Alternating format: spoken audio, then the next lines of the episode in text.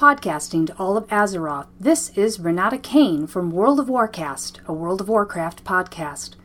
And I never listen to I Doubt It with Dollemore. Well, maybe when the game servers are down.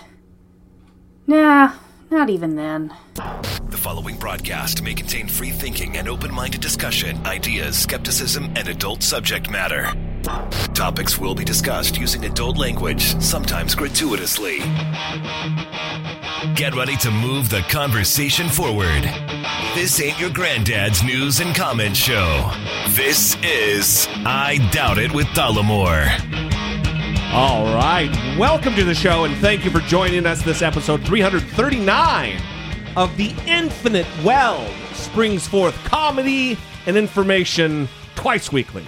I Doubt It with Dollemore. I am your host, as always, Jesse Dollemore, and sitting across from me, the lady who's got all the jokes. Brittany Page. I was told that this was a microaggression free zone. and I don't appreciate what's happening right now. I do not know Because who told you that. You're telling me that I don't have the jokes before we go we go hot with the mics. and I do have the jokes. How long are you going to ramble before I introduce our in studio guest? I have made people piss their pants from laughing. you have not made people piss their pants. I from laughing. I have made people piss their pants from laughing. no. Yes. Uh, she may have had all four right. kids and That it is may have true. already been a problem, but she had it's a, a- fine. A, weakened bl- bladder wall. What Yeah. do they call it? The floor.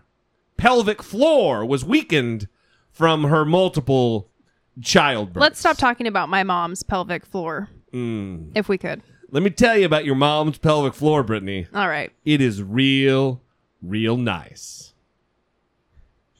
Yikes. All right. Well, joining us in studio, new listeners are tuning in and be like, what in the fuck is going on with this show? Drew Levine, everybody. Hello again. Poor Drew. Ivy League educated attorney brought in specifically for this episode yes. because there's a lot of legal mumbo jumbo to Bringing wade in the through. expert. I love when you build me up in these intros, Jesse, because I- I'm a duck. You know, if you keep feeding me, I'm going to keep coming back. We'll have some Drew Frogwa. Yes. Isn't that Uh, Isn't that that's duck and goose liver, right? I don't know. Or are you shitting on me about my French pronunciation? French French pronunciation. no, your pronunciation is fine. I just I, I don't think I'm prepared to uh, offer part of my liver tonight. Yeah. but my endless well of We- wit and charm, you got it. All right, now we're out of all the inside jokes. Yeah. We like to bolster the resume and give your CV over the air. Well, it's it's appreciated. I- I- Undergrad, you have a philosophy degree from Cal, from Berkeley. Is yes, that right? That's correct. Yes. and then you went on to the prestigious Cornell in Ithaca, New York, Man. for law school. Yeah, I, I feel Wasn't there something else in there in between? I, I have a master's degree in business from NYU, an extension program in Israel. Wow, what is happening? It just right gets now? better. It I just know. Keeps, it just keeps getting better. Yeah. Most of most of that is uh, entirely useless, but uh, There's a comedian. I used to make this joke all the time, and I would let it be known it wasn't my joke. But there was a comedian who did like a. Uh, it, w- it was a stand-up act, but it was more dramatic than that. And he, he he made jokes about how he got a philosophy degree, his undergrad. And he says, "Yeah, I went out and got my philosophy degree, and then when I went out into the job market, I realized none of the big philosophy firms were hiring." and it's it's kind of like having an undergrad in psychology. Brittany, you might relate. Mm-hmm. It's fucking pretty worthless because there's no market for jobs well, ex- of, of an undergrad degree in that particular discipline. I mean that is true with one exception. If you intend to go to law school, having a philosophy undergrad is actually very useful. No, no, no. Of course, if you're going to further your education, Right? if you stop there, it's Walmart greeter. Maybe. Yeah.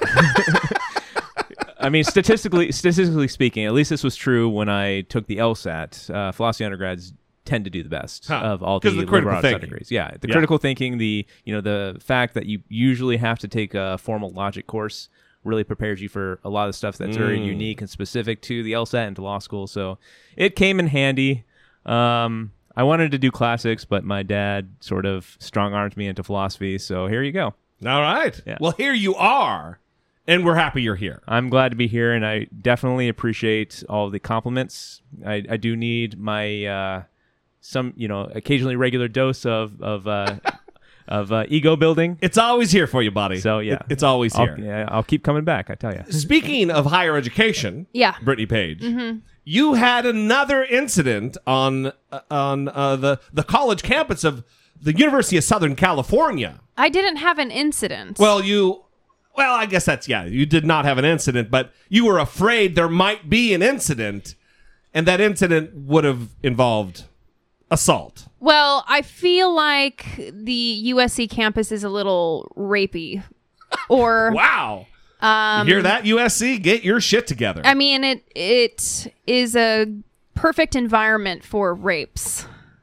It's it's a petri dish, if you will, of Yeah. sexual assault. There's a it, it needs a lot more lighting than it has. I was walking across the the campus and it was just dark in so many areas and I was oh this is a perfect rape location. I'm going to get raped here. I mean it was it was not it was not very exciting. so you felt it probably was very exciting. Uh, a lot of brisk walking. Yeah, I was I was hustling. That is weird, being the year that it is, and with with And a rich school. awareness- Right? It's a rich school. Well, yeah, oh, for sure, it's a rich school. I mean, USC uh, has the reputation of being a little unsafe, and it has for a long time. Yeah, but we're talking about on campus, not the surround. I mean, the surrounding area is a fucking shithole. That is for sure. I don't know. I always sort of got the impression, and USC fans who are listening are probably going to hate me for this, but I always sort of got the impression that USC alumni may not be the you know the demographic that takes rape allegations as seriously as they might on other campuses. Kind of broy, Yeah, maybe a little Like broy. frat bro guy. I mean, so you mentioned that I went to Cal. One of the things that I remember about Cal is whenever USC came to play football, everybody just sort of walked around. All the USC fans, they walked around like they owned the place and that they were the kings, and hmm. everybody just sort of had to kowtow to them. And I just have this, Well, this that might- unreasonable. That might have been the time because USC football. You talk about football season. It was football fans, yeah. USC football for a long time has dominated the Pac-10. Then now it's the Pac-12. yeah. Um, now we're really getting in the weeds, but I think that's more. That's I think that's less about an indictment of of the the student body than it is more about the they're kicking your ass. Uh, well, it- because you're the Cal Bears. Yeah, but if you're the kind of person that believes that your shit doesn't stink in one area of life, maybe you have Oh, really? that belief in another Cal area of life. that brags about how many Nobel laureates they have and all the the, the, the parking spaces they give out. Okay, the priority here is about lighting on the campus and the rape corners. It is not about the rape corners. Yeah, there were dark rape corners. Will you avoid those corners? I was. Did you see where, where there were like like assaulters like ha ha ha ha rubbing their No, palms but together? you know you've twisting the corners of their mustache, waiting for you to to, to just go into the corner. that would be great because that would be the perfect sign that I need to run away if someone was doing that with their mustache.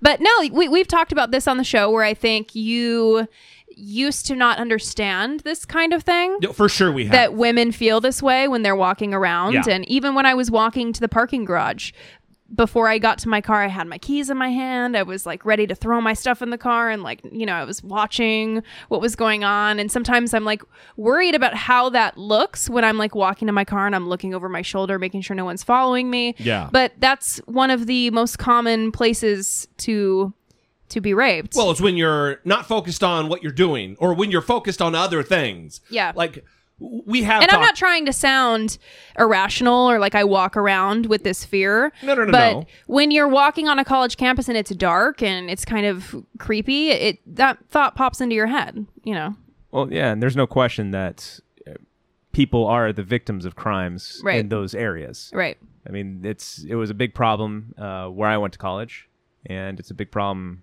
probably anywhere.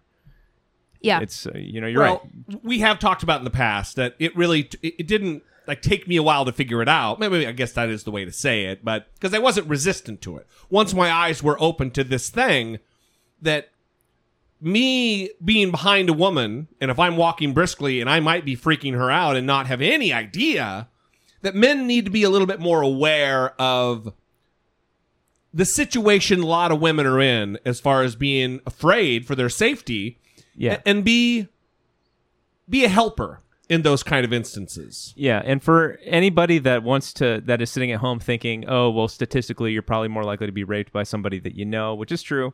I mean, you're still vulnerable to other types of crimes as well Right. when you're in darkened areas. Right. It like also doesn't make you. F- it, I, you can't really ration your way, rationalize your way through that. Yeah. With uh, oh, I'm very scared right now. Oh, but you know, statistically, I'm actually far more likely to be raped at home than I am in this parking lot. Eh, It's not really helping somebody out. It only takes once. Absolutely. So it is a little shocking that it's 2017. Yeah. Keep having to fucking say this. Yeah. All the way through 2017. Maybe it'll stop in 2018.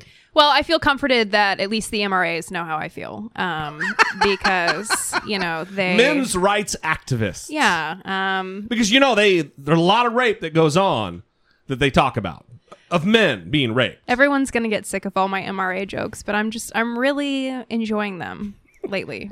so hang in there. I say milk it. yes, that's what I'm gonna do. Well, that that reminds me. Didn't you just also had an incident in a lift where you felt? it- it's kind of weird. No, it's weird because you're not the type that is always having like, oh, I felt really unsafe. It was kind of weird. Yeah, not at you, all. You texted me from a lift and were like, uh, Yeah, in where fact- the fuck is this guy going? And you took a screenshot of where you were. In fact, I, I I don't think this is rational, but I some I somewhat feel immune from feeling this way a lot of the time because I'm 5'10 and I you know, I'm not like a petite little woman. If you've never seen a picture of Brittany Page, she looks a lot like Hulk Hogan. She's taller than me. oh, I'm not saying that so, thi- so this, let me reenact. I'm what not ha- saying I'm Let built. me reenact. I'm not what saying happened. I'm an MMA fighter. Let I'm me- just saying I'm tall. Let me reenact what happened in the lift. He started going away. Brittany Page didn't know, and she and she said, "Hey, what's going on, brother?"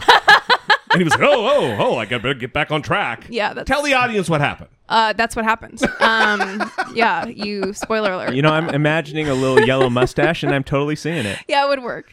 Um, no, he started going the opposite direction that it was telling him to go, and he took me through like an apartment complex. And that's when I started feeling worried because we were going the opposite way we should have been going, and then it was he was taking me through an apartment complex. And you know the area. It's not like Yeah. you were.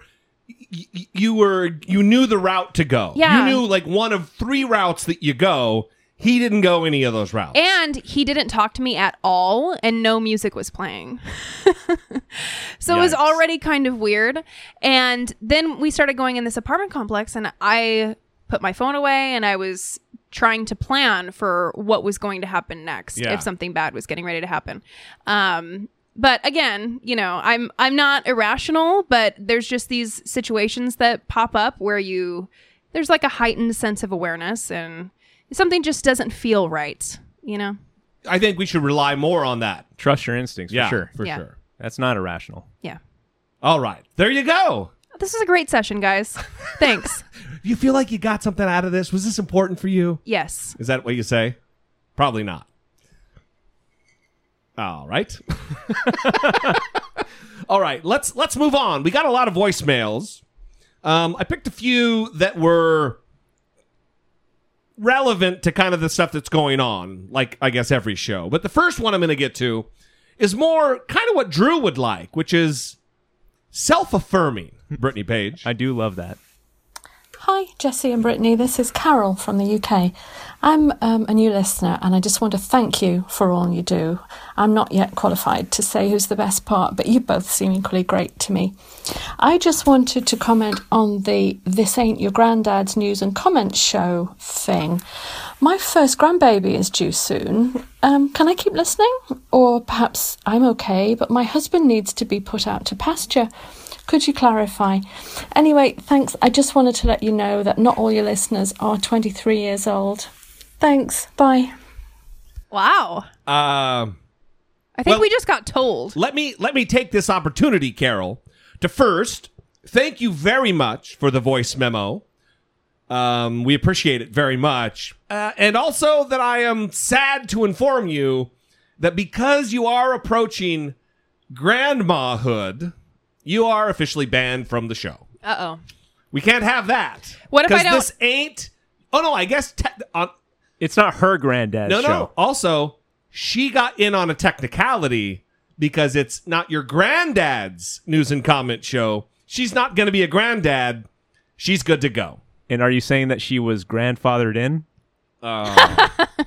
Speaking of fucking granddad jokes, I'm Hashtag sorry. Cornell. Look, I actually you're- hate puns. Hey, you're here for the legal mumbo jumbo. You're not here for the jokes, guy. Keep it down. Grandfathering in is a legal term. Thank you, seriously, Carol. We appreciate your listenership very much, and congratulations on uh, getting ready to be a grandma. I love that Jesse is the one criticizing our comedic talents, and he's the only one that has recycled a joke from another comedian. We've been using our own material. All right, next up, Eagle from Wisconsin. Hey guys, it's Eagle from Wisconsin. Uh, I just watched Jesse's bit on Sean Spicer. While I agree with most of what you said, Jesse, I do have a quick question regarding this. Should we accept the apologies of those who once supported Trump, but later realized they were hurting America and felt remorse? Uh, I get the frustration. I, I really do. But is this the right approach to move forward from this appalling and embarrassing administration? And uh, to follow up, if Sean were to officially, publicly apologize, should we accept that apology? If not, what would suffice so we could work together and try and fix this? And like you always say, Jesse, to move the conversation forward. Uh, I'm sorry if it sounded shaky uh, during this voicemail. Um, I get really bad anxiety when I call on the phone, and even if I practice a dozen times. So sorry about that. Uh, thanks, guys. Bye. I think you sounded great, and I didn't hear any of that. So Me either. I should have just cut that out and then said, "What a great sounding voicemail!" Just for some, uh, no more affirmation. We're, We're- a positive show, Brittany. Page. We're on the affirmation train today. yeah, we are. Aff- choo choo affirmation train. All aboard, everybody. All right. that should be a drop, um, and we should make a segment out of that somehow. so, Eagle, thank you very much for the voicemail, and you didn't sound shaky at all. It was great. And now I would like to moderate a debate between Jesse and no, no, Drew. no. L- let me address this first. For those of you who don't know, we do have a lot of international listeners who maybe didn't listen to the Emmys or watch, as it were, the Emmys. Yeah.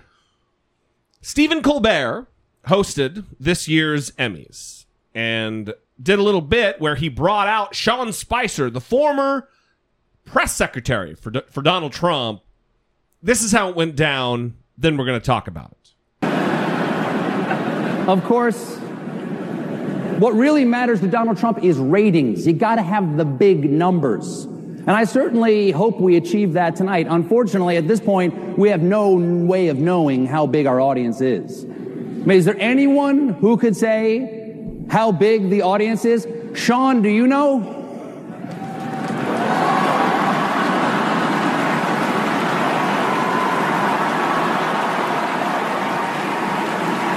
This will be the largest audience to witness an Emmys, period, both in person and around the world. Wow, that really soothes my fragile ego. I can understand why you'd want one of these guys around. Melissa McCarthy, everybody, give it up.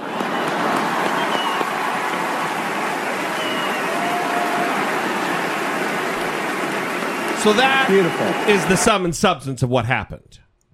And there was a lot of lot of consternation, a lot of outrage about this. Dan Rather wrote a very short blurb on Facebook, and I really do take kind of the the the Ratherinian, the rather esque, the rather Ropian. I don't know how it would be, but the, the Dan Rather approach to this that it's uh it's too soon. Not enough penance has been paid by Sean Spicer to make up for the wrongs that he's done to the American people. And and for it to be a joke. And yeah, it's it's because fu- that's what he's doing It's not fucking funny. He's yet. making a joke about the lying that he that he did. That's exactly right. So so first of all, Eagle, uh let me say this.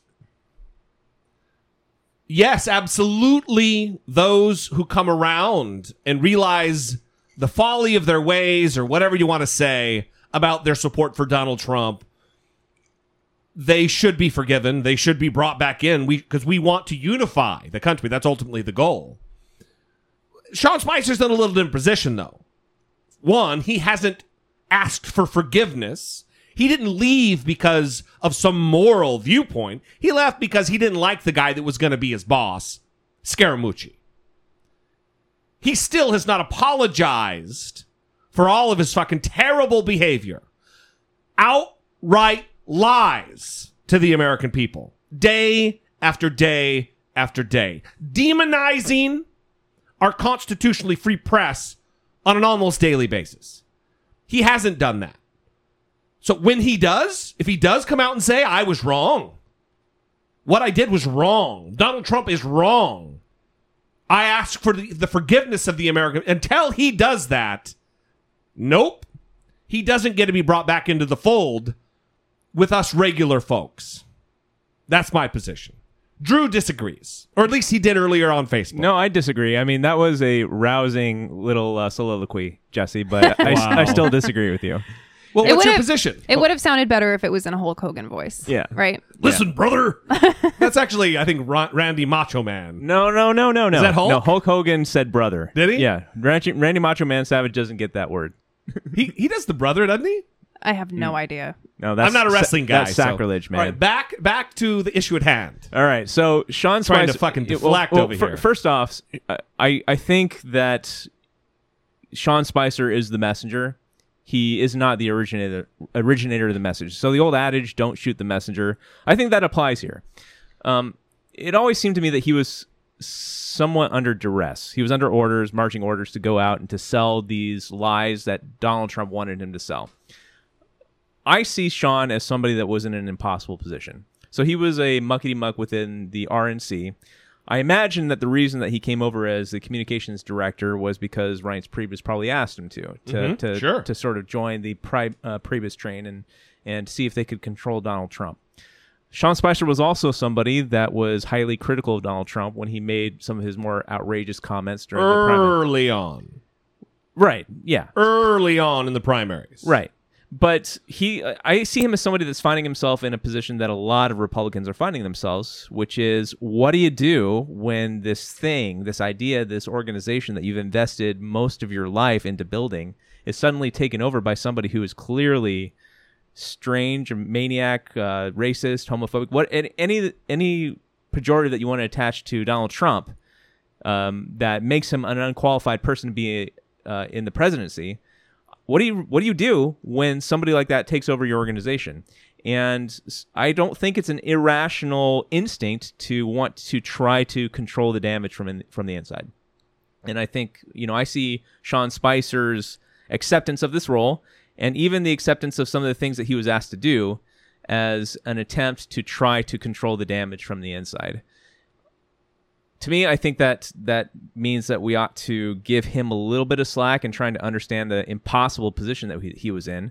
And I think that we ought to sort of try to understand his departure from, from the White House. I don't think it was just him leaving because Scaramucci joined. I think that was probably the straw that broke the scam- Why? camel's back. Why do you say that? Well, because he You're- was now, now you're just you're spec wild speculation on the part of it's Mr. not- Levine. No, no, no. It's not wild speculation. He was hiding in the bushes. He did not want to be doing his job. right?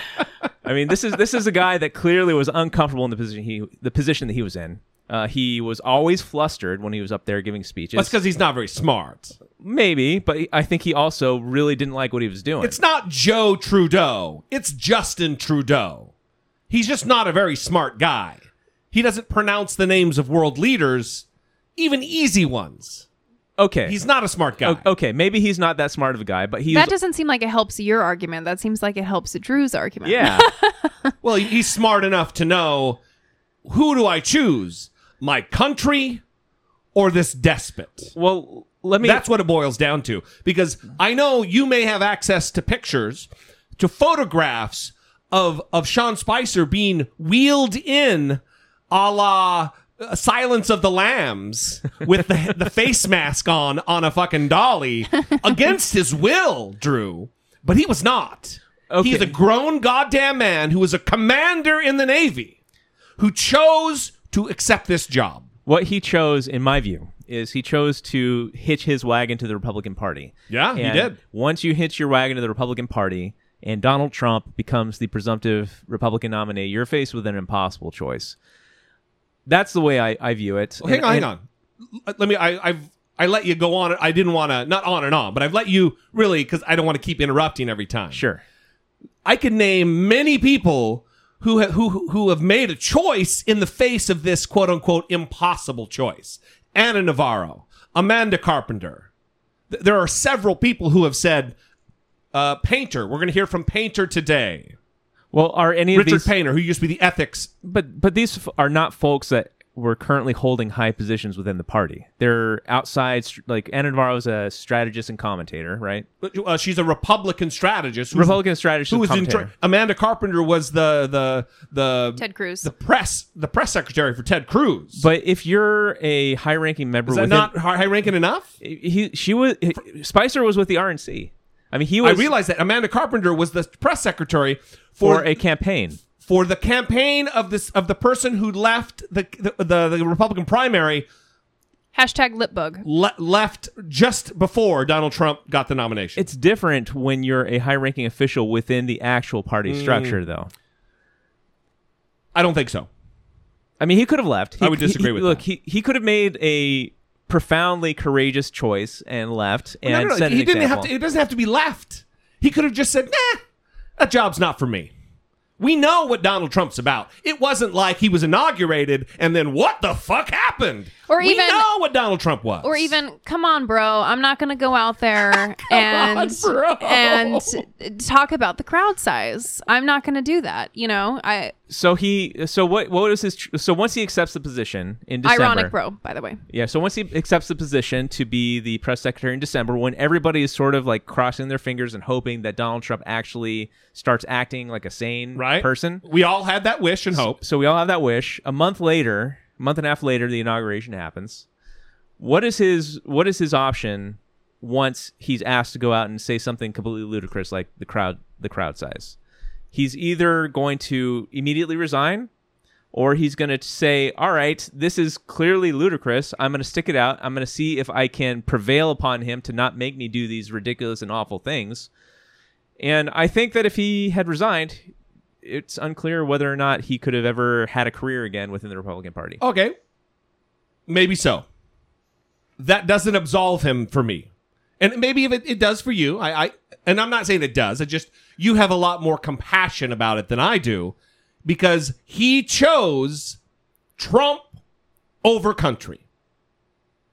There's no other way to look at it than that. He chose Donald Trump, and even if you want to say Donald Trump slash Republican Party, he chose those two things over what was best for the what is clearly best for the country. Unless he believed wrongly, but unless he believed that he could actually affect Trump for the good. Well, then what what was the straw then? What was the straw after 6 months? What caused him to finally walk away? Was it the the ch- chemical weapons in Syria where Sean Spicer said that even Hitler didn't use chemical weapons, Drew? Even Hitler. That was a bonehead moment. That wasn't him being nefarious. Come on. I- I didn't say he was being nefarious. That was that was him being stupid. He he's he's so he's so sold out for Donald Trump that he's willing to make that kind of a error, critical error in logic and judgment. Well, my guess is that he was hoping that Reince Priebus would prevail upon Trump. That was that's my guess. I mean, we don't know because we were on the inside. So I- I'm talking about things we do know. You're talking about you're appealing to the better angels of his nature that you think are there. But- all I ba- all I'm basing it on is it, like in my video that Eagle mentioned. Dan Rather said, "I don't know his heart." When you're- and I don't know his heart either, Drew. What I do know is I witness his behavior. I witness his words. I listen to them. I take them in. Drew knows his heart. Not a good guy. Okay, well, as you know, I'm a lawyer. Sometimes I have to go in front of a judge and make arguments that I don't fully believe in because that's what's best for my client. And he, for better or worse, had You- a he does not share an attorney-client relationship or privilege that you have with the client. I understand He is not that. I understand that there's a distinction, but he no, probably no, no, no. You Th- can't just is- no, no, no. You can't just argue. You can't just make a statement. I understand it's not the same. It's not the same at all. You have a legal obligation to a client. He doesn't have a legal. Uh, he can walk the fuck away. Any. He could have walked out mid press conference. He could have walked away. He didn't. He did after six months. Ah. I mean, So in the I- grand scheme of things, that's actually not a very long amount of time. Come Did I- on. I know it's not. well, it's too long to continue believing as as you believe that he thought he could change because there's a certain point where you realize Well, I agree. yeah I Yeah. can't do that so, Yeah. So I, when- I might I have gone into it hoping for that but I mean at what point do you I go, agree that it's "All right, it's, it's, it's irrational, and maybe he should have. Maybe he took longer than he should have, but uh, he he got there eventually. so what about him saying that he regrets the whole lying about the inauguration size. the uh, well he didn't say that but um berating reporters about the inauguration See, crowd it- size until he admits it was a lie, just because he he regrets the manner with which he lied, he needs to come out and say, "I was wrong.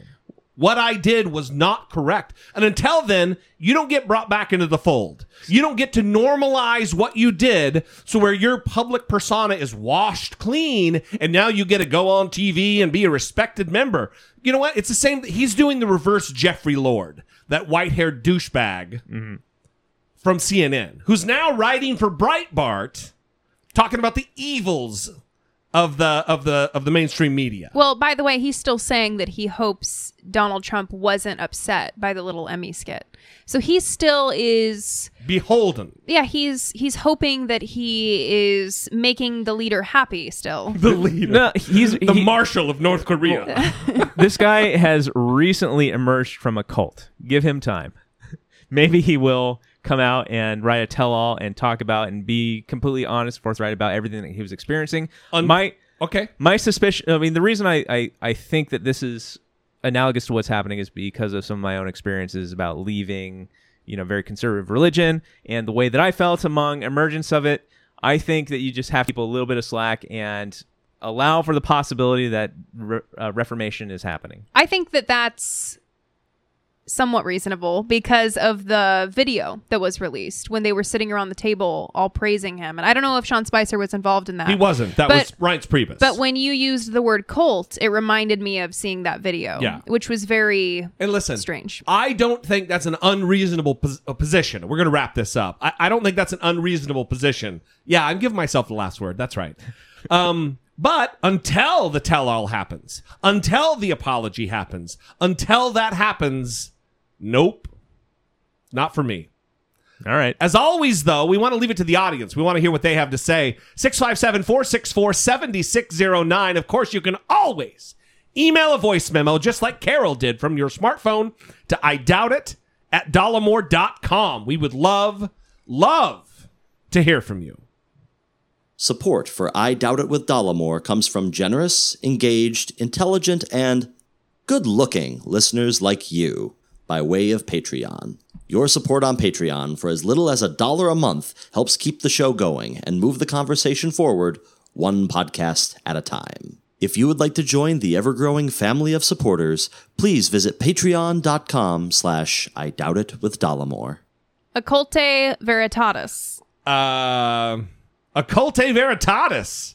That doesn't sound like a name.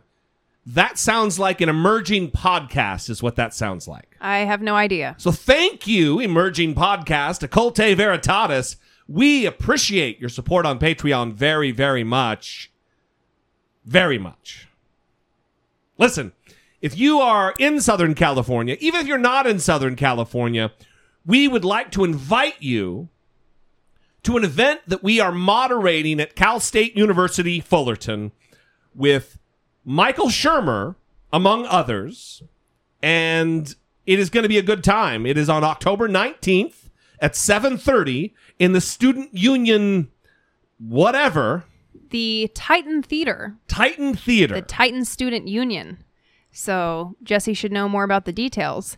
It's also going to be Michael Wait, wait, wait, Shermer, wait. Michael You're- Shermer, You're reading off a laptop Dr. right now. Dr. Ryan Nichols. No one knows that. No one. That's not true. They know that now. Uh, Dr. Douglas Navarick will be there as well. So good times. It's going to be a, a, a moderated discussion on solving moral dilemmas, whether science can help us. How do we know what's right? How do we know what's right? How do we know? So listen, if you're in the area, if you're Come find out. if you're planning a trip, come and uh, rub elbows, hobnob with the Brittany Page and the Jesse D. No, Um, yeah, and then there's also going to be a book signing and refreshments at the book signing as well. Michael Shermer will be signing books. Books will be on sale on site. So that's always a good time. So go to dollemore.com slash Shermer, and there's a poster there that you can read some details. And below the poster, there's a link to the Facebook event Say you're going. that you can click going and interested. I would encourage you to click going or interested, either one, because then it pushes it into people's feeds, and you might have somebody who would be interested. That would help me out Yes. and Brittany out. Yeah. A lot. Also- it wouldn't help Drew out at all. no. But it helps us out. Your But- success is my success. Go to a rising tide floats all boats. go right, Drew? to dollemore.com slash shermer and at least look at the poster because it's so beautiful and a very beautiful human made it for me so go go look at katie's beautiful artwork Awesome. All right.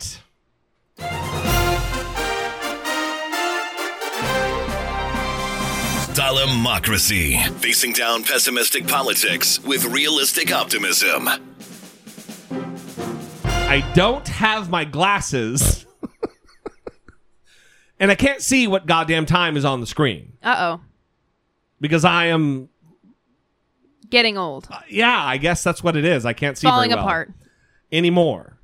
So anyway, that is kind of neither here nor there. Mm-hmm. Let's get into this. A lot is going on. This is why we brought Drew in today because there is breaking news relative to Manafort and surveillance that has been going on prior to Trump's election and then subsequent to. Manafort under surveillance. CNN has learned that investigators wiretapped former Trump campaign chairman Paul Manafort under secret court order, both before and after the 2016 election. And that surveillance continued into this year, including a period when Manafort wasn't working for the campaign, but was known to talk with President Donald Trump. Pamela Brown, Evan Perez, and Shimon Prokupecz broke this story, and they are out front tonight. So much to ask all of you as this breaks. So, Evan, let's just start off with the bottom line here. What are you learning tonight? Well, Erin, sources tell us that the FBI got permission from the Secretive Surveillance Court to monitor Paul Manafort, the former uh, Trump campaign chairman, before and after the election. Now, uh, this is an extraordinary step for the FBI to do surveillance on a high ranking campaign official. And of course, Manafort is now at the center of the Russia meddling investigation. Uh, we're told that there are inter- intercepted communications that raise concerns about whether Manafort was encouraging the Russians to help with the campaign. Now, other sources told us that this intelligence was not conclusive enough. Now, Robert, uh, Special Counsel Robert Mueller's team has been provided all of these communications, Erin. So, Evan, when you say encouraging, Manafort encouraging Russians to help with the campaign, obviously uh, the weight of everything is on that word encouraging. What do you mean by it?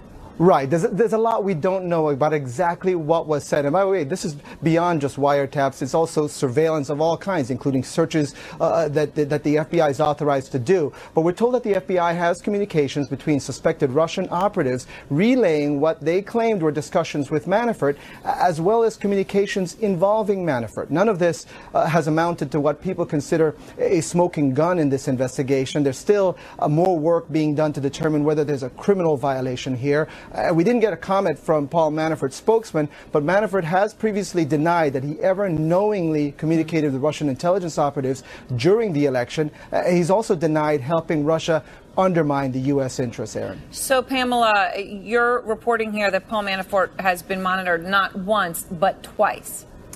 That's right, Erin. So our team is told that the, the, secret order began after Manafort became the subject of an FBI investigation in 2014. We previously reported that centered on work done by a group of Washington consulting firms for Ukraine's former ruling party, uh, our sources say. And the surveillance was discontinued at some point uh, last year for lack of evidence, according to one of the sources. And then the FBI restarted the surveillance after obtaining a new FISA warrant that extended at least into early this year.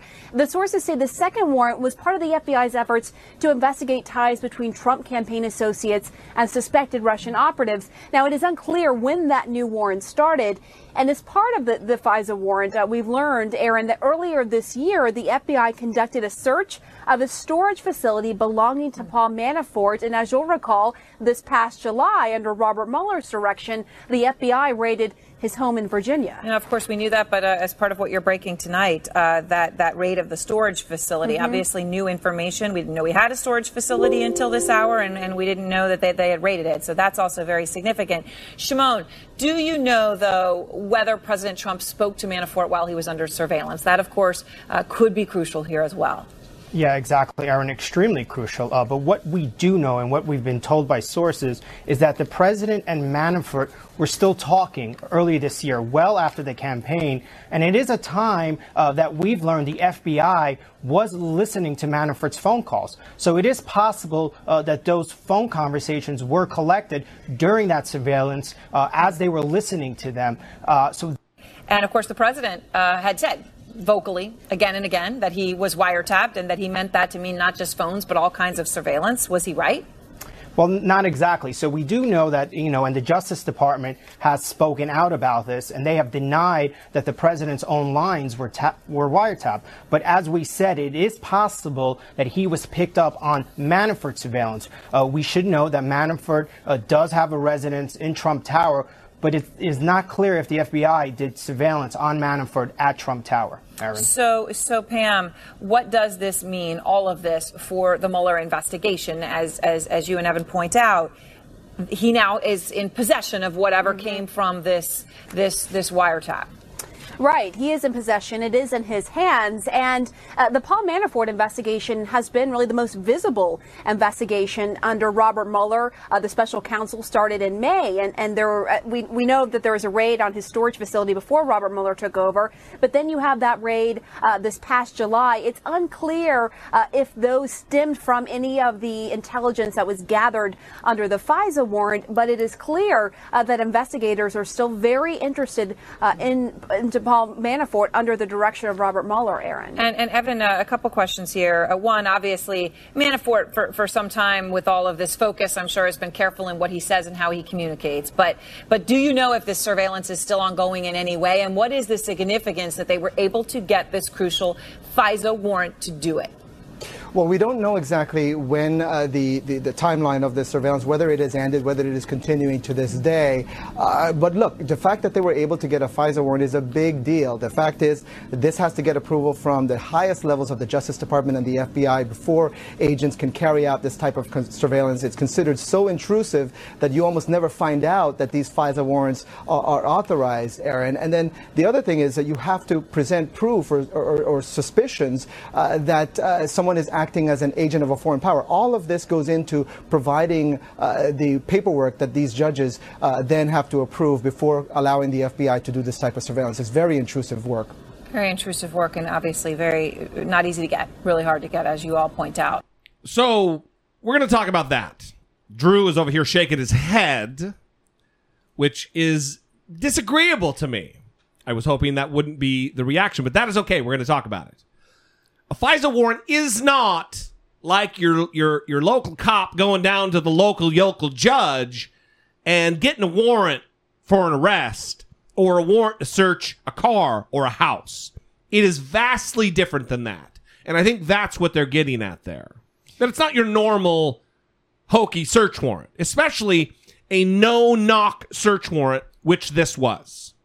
Well, you have to distinguish FISA warrants from please no knock no knock warrants. So FISA warrants are Oh, no, no, no, no. Uh, uh, FISA warrant from just a regular old search warrant. Well, no, FISA warrants are only for surveillance.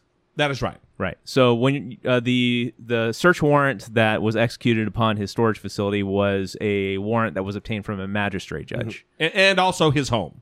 Right, and With- his home. His home was the no knock warrant where they picked the lock, went in. Right. Uh, early in the morning. That's when the one we t- we've already talked about on the show months Right, ago. right. And then they also took like took photos of his suits. Like they, it was very very exhaustive.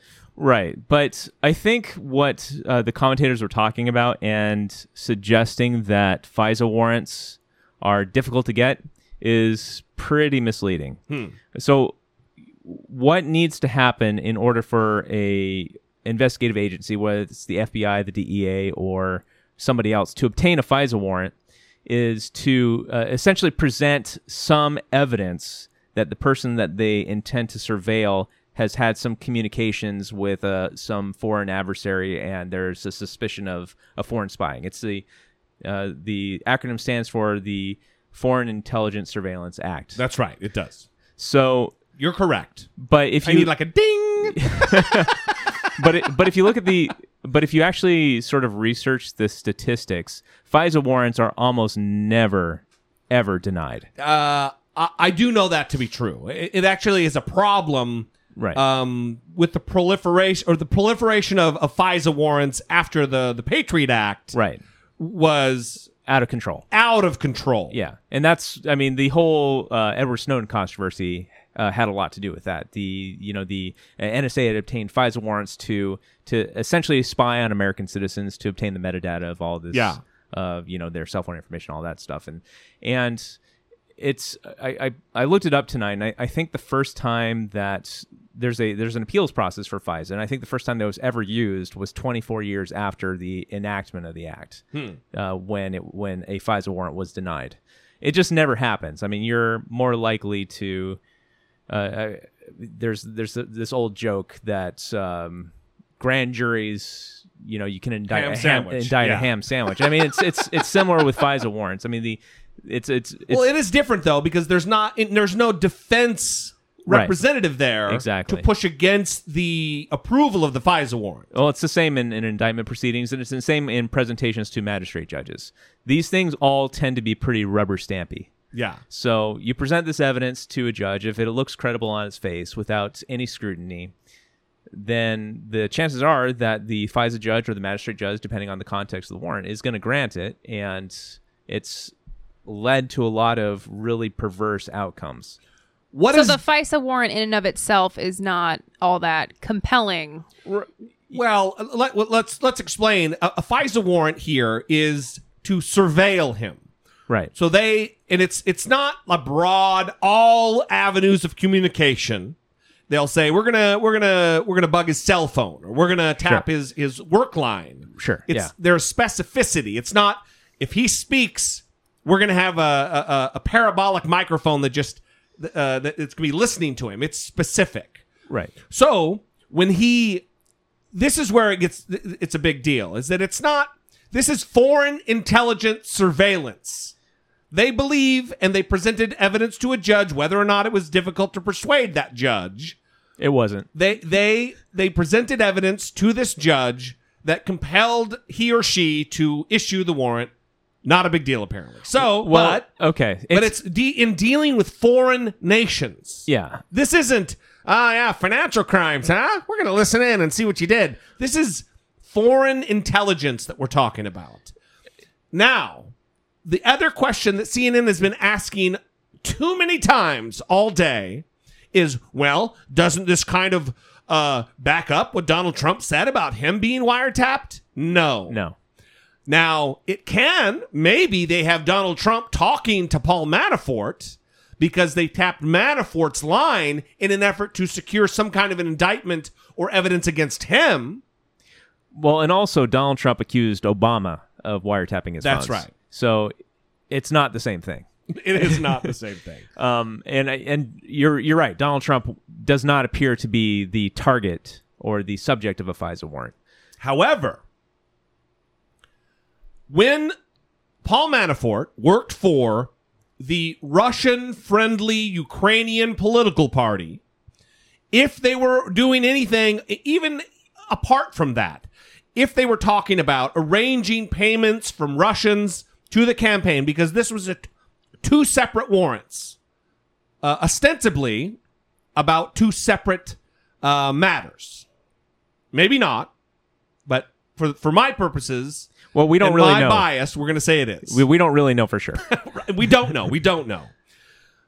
But if Donald Trump is on tape, if Donald Trump has been recorded in a conversation with Paul Manafort, they could have evidence of even him knowing about illicit, illegal activities uh, involving a foreign nation That is a bad fucking deal for Sure, Donald Trump. Sure, but I mean, that's it's really all speculative at this point. Everything is. All we know is there was a warrant. We don't know anything else other than the raids, What's- which is also a, a bigger deal than I think the warrants. Yeah. So I, I- I guess the way that I look at it, because I know how rubber stampy these things are and how easily that the feds can obtain these types of warrants, what I think is the most significant part of the story is just that this is the direction that the investigation is going. And Yeah. this really clues us in onto what Mueller is after. Right. I don't think this is significant from the context of revealing anything that we didn't really already know.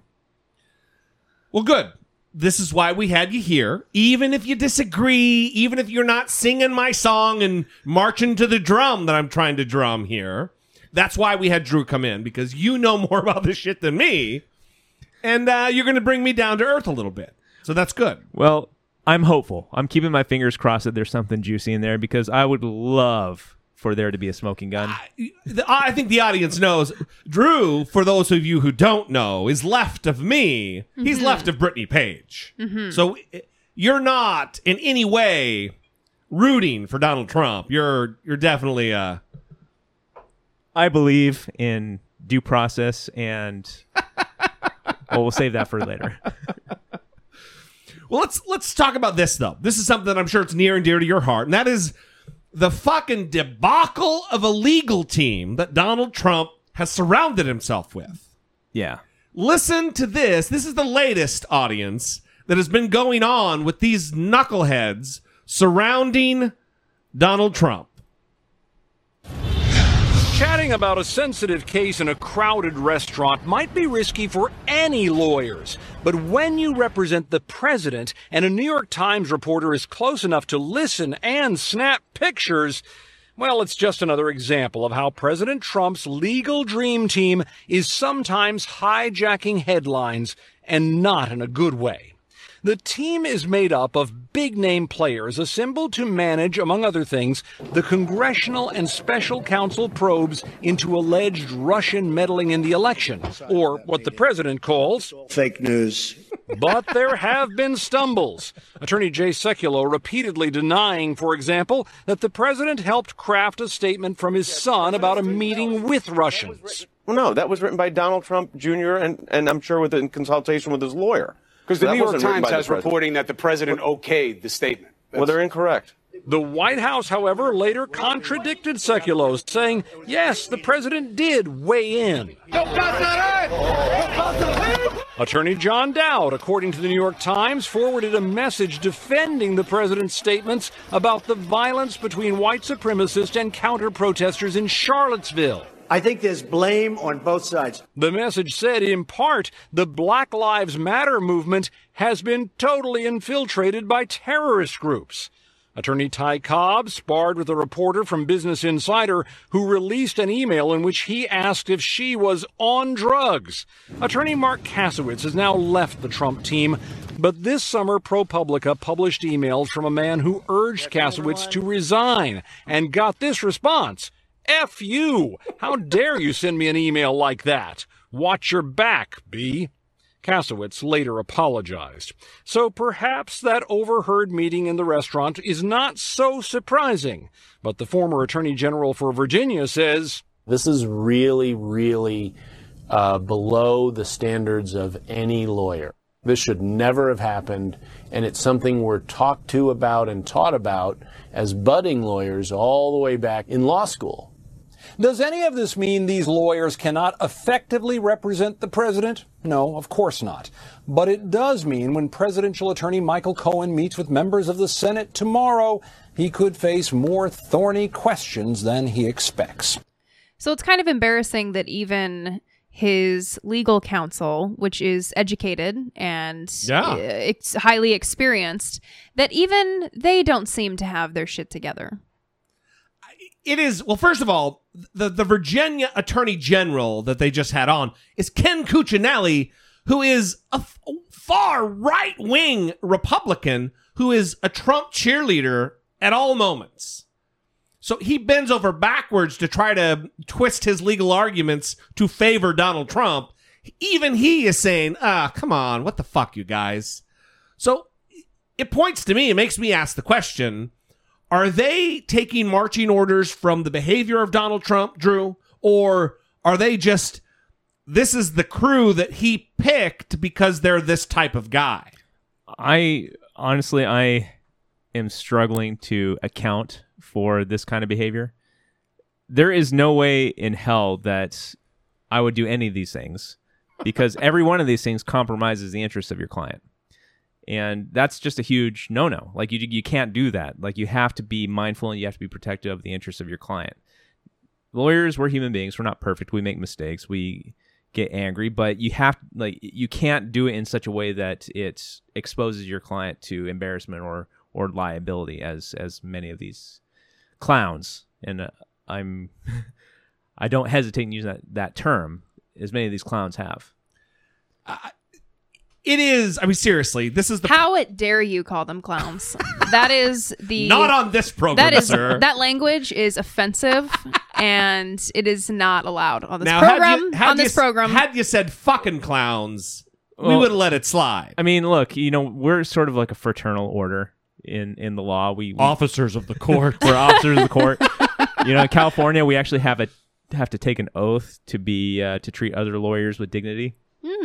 That's new. Really? Yeah, that's new. But just because it got so bad. Oh, so you're just you took an oath. So you, Is it because of I'm Mark honoring, Geragos? I'm honoring my oath. Mark Geragos really Maybe you brought know. things down. So so listen, uh, Erin Burnett sat down today with Ken Vogel, who is the New York Times reporter, who sat a table away, snapping photos with his smartphone and vigorously taking notes about the conversation, the the secret client related conversation, the national security related conversation for all we know at this lunch.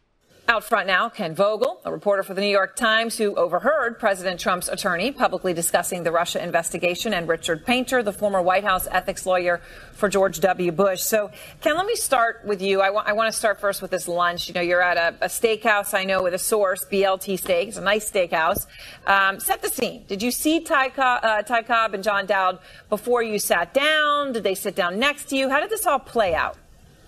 Yeah, so we actually, my source and I were seated before Dowd and uh, Cobb came in, and we we had probably been there for about half an hour. And my source kind of points over my shoulder and says, "Hey, isn't that that guy?" And sure enough, as you described, the guy's the big handlebar mustache. He is not the most inconspicuous fellow in the world. I turn around and notice, yes, in fact, in fact, it is him. Uh, we sort of continued our lunch, wrapped it up, and, uh, and throughout the you know throughout the conversation with the source, I'm kind of half uh, leaning in, trying to hear the, the conversation at the table next to me. My source uh, kindly just sort of excused himself, and I said, oh, you know, what, I'm just going to hang out here and have a few more iced teas, and I hung out for another half hour to 45 minutes as Cobb and Dowd continued this conversation about very sensitive legal strategy. A very sensitive legal strategies. Okay, so you're sitting there. Um, and at this point, you're sitting alone, you know, and most of us, if someone's sitting alone, you know, you kind of have an awareness. Is that person listening in on your conversation? They didn't seem to have that awareness. And then, you know, we're show, we've shown the picture that you, you sent out, you tweeted out of them having lunch. And, um, you obviously took that picture. I mean, were you trying to do it inconspicuously or they just were that oblivious?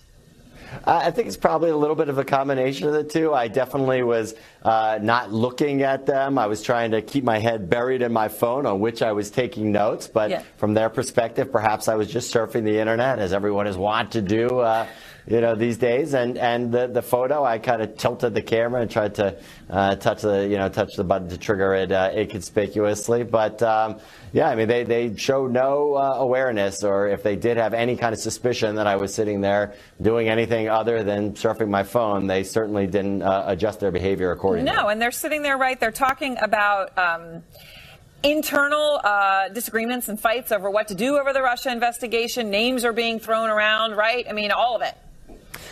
Yeah, I mean, the most interesting takeaway for me, other than the tension, uh, which is maybe linked to the uh, the disagreement over the legal strategy, but was the, the degree to which they really laid out the debate that they were having over document production and uh, executive privilege and the degree to which they might uh, be sort of at odds and laying out the way that uh, Ty Cobb felt, uh, which is that more document production and, and erring on the side of inclusion of these documents would potentially help uh, help Mueller shift the investigation or, or sort of guide Mueller in his investigation away from Trump because Cobb feels that there is nothing in these documents to hide versus Don McGahn's perspective, which Cobb laid out a little bit, but we also were able to flesh out more from our subsequent reporting, which is that these th- this document production should be done only after a very thorough review as to whether these documents should potentially be um, uh, should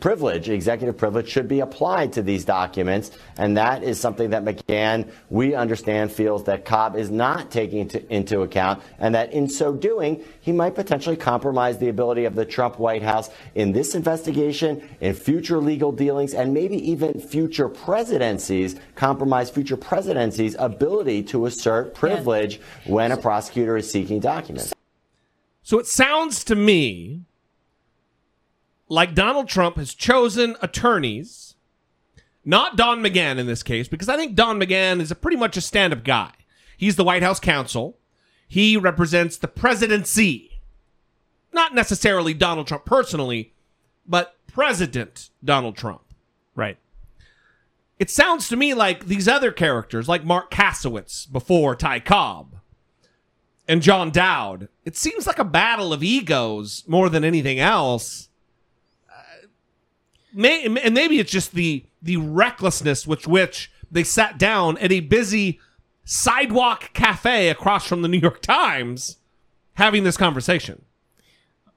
I imagine that it's probably difficult to be on that side of this whole dispute, if you want to call it, and have the ability to fully maintain your sanity.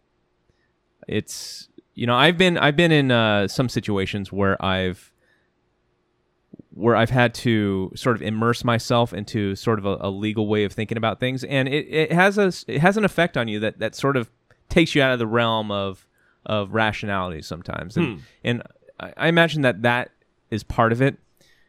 If your singular task is to protect Donald Trump from liability, Yeah. that would be maddening for Yeah. me. And I don't, I'm not surprised. I'm still a little ashamed of the reckless behaviors that these attorneys are engaging in and the ways that they're uh, compromising the interests of their clients. But I'm not surprised that that it's sort of gotten to this point. Well, what do you think about the argument now that if they discuss things that were attorney client privilege publicly that were actually relayed to the media, whether they knew it or not, that then attorney client privilege can be waived in some cases?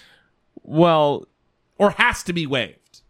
I mean, the, the attorney-client privilege only applies to communications that are between the client and the attorney. Right.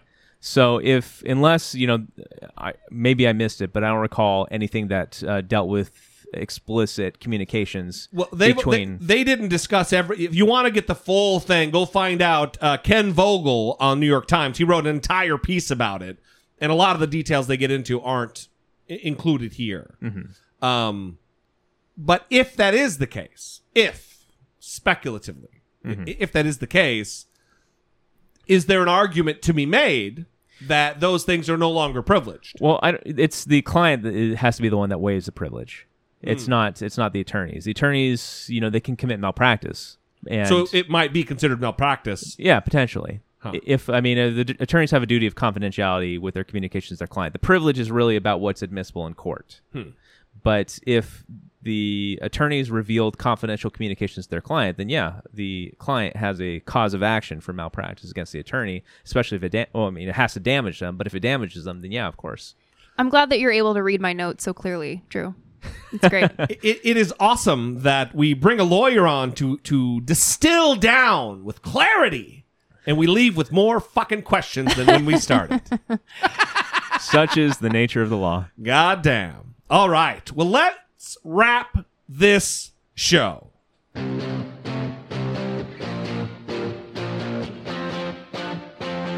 Taking care of biz. Brooke Baldwin. Brooke Baldwin from CNN. Yeah, although I have some thoughts. You have some thoughts. Yeah. And Lay them on us. Okay, so I don't know if everyone has seen the discussion that she was having with Clay Travis. Oh, Clay Travis. Yeah. The, the sports talk radio guy, everybody. I don't know who he is. This is my, I don't either. I this don't is my first experience with him. I I know nothing about him. But I learned plenty during this interview. They were having a discussion about the Jemele Hill situation on ESPN and how she tweeted that Donald Trump is a white supremacist and Mhm. got into some trouble with ESPN and had to apologize and say that she wasn't representing ESPN. Uh, of course, this has been controversial because ESPN has fired people in the past for their political opinions. Curt Schilling Yeah, when he posted that meme. about trans people in bathrooms. Yeah, so he got fired for A that. hateful fucking thing. The meme. yes. Not his position on the bathroom thing. Just the meme was it was fucking hateful. it was pretty disgusting. So, people have been wanting her to be fired, and Brooke Baldwin had Clay Travis on and another gentleman. I'm not, I don't know his name, and this is what happened. I'm a First Amendment absolutist. I believe in only two things completely the First Amendment and boobs. And so once they made the decision that they were Wait, not did you going just to say allow a you believe in the conservative, First Amendment and- non-sports related commentary, they Hi, couldn't hold on, do hold on, anything. hold on. I just want to make sure I heard you correctly as a woman an- anchoring the show. Did you say, what did you say? You believe in the First Amendment and BWOBS? Boobs. Two things that have only never let me down in this entire country's history the First Uh. Amendment and boobs. So those are the only two things I believe in absolutely in the country. And so I don't think Jemele Hill should be fired, but I do think straight up that once you make the decision that you are going to let Curt Schilling go, that you have to also make the decision that you're going to let Jemele Hill go. I think somebody to come on CNN and to say something like the only thing I believe in in a discussion I'm about just, something I'm still there too, and I just want to make sure I'm hearing you correctly. B O O Z E or. B O O B S? Because as a woman, I'm, I'm, As in boobs. I believe completely in the First Amendment and in boobs. Those are the only two things I believe 100% in in this country. And by the way, Jemele has Why are you absolutely sitting nothing here to do with live the on background CNN at all. speaking- I- Immediately, listen- did you notice that? He went straight to that. Yeah, you're, you're absolutely right. I did go. I did Guys, go why straight would to that you because even it, say because it that has- live on national television and with a female host? I Why say it would you live on the even radio go all the there? time because it's true and that's what I do. Yeah. Because I like boobs and the First Amendment, which is exactly what I said. Listen, listen, Brooke. I, I, think that speaks for itself. I, I, I love the First Amendment as, as well. Uh, I also love women, and I and, and, and as You one don't love who boobs, too? who- the one as one who truly love. I'm not going to talk about that on, on television because it's irrelevant to the topic. It shouldn't be brought up here. Why I- not? I, am a I am a supporter of of women in their careers. I'm a supporter and a staunch supporter of women like Brooke, who I've sh- shared the airways with before, and like Jemele. Who is a personal friend of mine for a long time, and to have I'm done. that even I'm sorry. to have her I'm done. anatomy brought up, to have anyone's anatomy brought up in this I'm done. conversation. This is done. This is it. conversation over. Yanking mics. Uh, bye. See ya. Um, that was entirely inappropriate, and it just took me. Forgive me that it took me a second. It's like live television happens, and you think you hear something, but you're not entirely sure, and then you realize it happened. So my favorite part of this were were her facial expressions. Yeah, and if yeah. you haven't seen You, this, you then- missed a lot of it's on the Facebook page. Yeah, because she she just couldn't believe that that he said that, right? I mean, she didn't invite Kid Rock on, you Right. know, and he's essentially like, "I love the First Amendment and tits." I mean, it's hey y'all. Yeah, it's just what? What are you what are you saying? You Who- know? who is what wacky morning zoo fucking sports radio show does this guy host? Ah, it's the First Amendment Radio Hour with the boobs, everybody. Woo! What backwater bullshit is this? Yeah, I don't know, but so okay, I appreciate what happened here, and I thought it was good. And then she wrote this um, column on CNN, and it's basically about how you can't talk like this in 2017. And it, in fact, the title is "Speaking Like This to Women in 2017." No way. And I guess that's kind of where I pause, and I think I mean, I don't think it's offensive what he said. I don't think that there's, I don't think you need to be offended by it, right? He should be shut down just because he's being a douche. He's definitely being a douche. And he shouldn't be treated like he's a serious person because he's he's clearly not a serious person. a but I think that's where it- failed. a booking producer failed at their job. Yeah, but that's where it ends. Yeah. I mean, it's not as though you need to say as a woman you can't say boobs. you know, I mean, I even thought it was weird when the the B O O B S or the B O O Z E. Like, why are you spelling? It's not the N word. Well, because It's boobs because or they sound they they sound similar. So he, the, how do you distinguish it without booze or boob boob? Are you talking about uh, breasts? Well, she was Or are you trying- talking about alcohol? She was trying to distinguish. All And right. she in in the article she said that her producer got in her ear because he saw her face and said maybe he said booze. Maybe we Oh. didn't hear him right, right. all right. And so they were trying to give him the benefit of So the they doubt. really were really trying to get to the bottom of it. yeah, so she she was trying to figure out what he actually said before she decided to make a decision about what to do. Well, you know, sort of. Uh, I guess pivoting off your your comment there, I it's it's unclear to me sometimes because I feel like there are topics that affect women and things that you talk about that affect women in ways that don't affect me as a, as a man, and so sometimes it's difficult for me to sort of distinguish when that argument is like fully legitimate and sometimes when you know a, uh news anchor might be trying to to sort of milk uh, an Mhm. incident for for popularity purposes and it- No pun intended, everybody. no pun intended Clay Travis here. Wacky Morning Zoo with attendance, everybody. Woo! I believe in the First Amendment. Honk honk. and I'm no- talking about boobs. Woo! Oh, okay. So, uh, yeah, I mean, Yeehaw! It's the boob titty hour. Wacky Morning Zoo.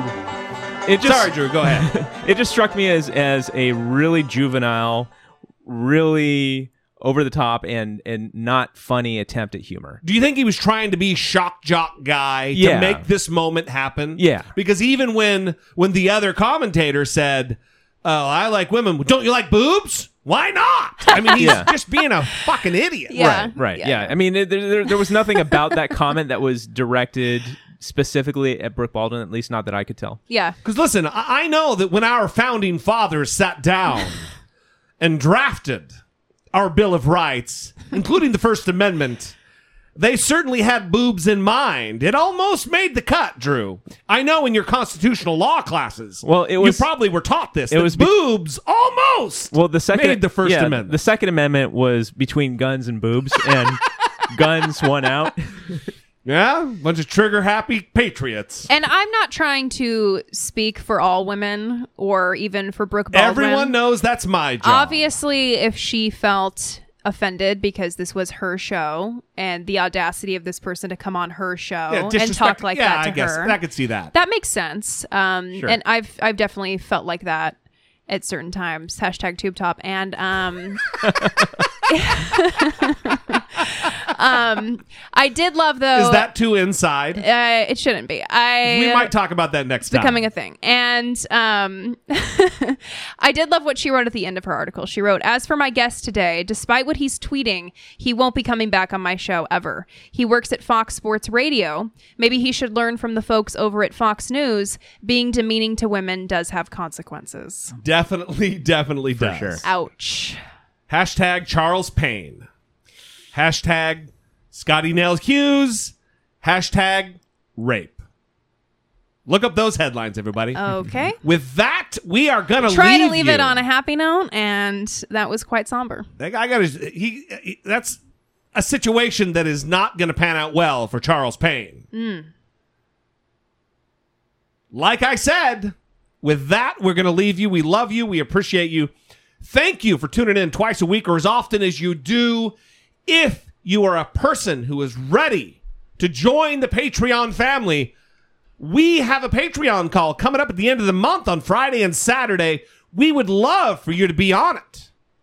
You can do that by going to dollemore.com slash Patreon, make a one-time donation at dollemore.com slash PayPal, or go buy some shit at Amazon. Go to dollemore.com slash Amazon. Those are three wonderful ways of supporting the show.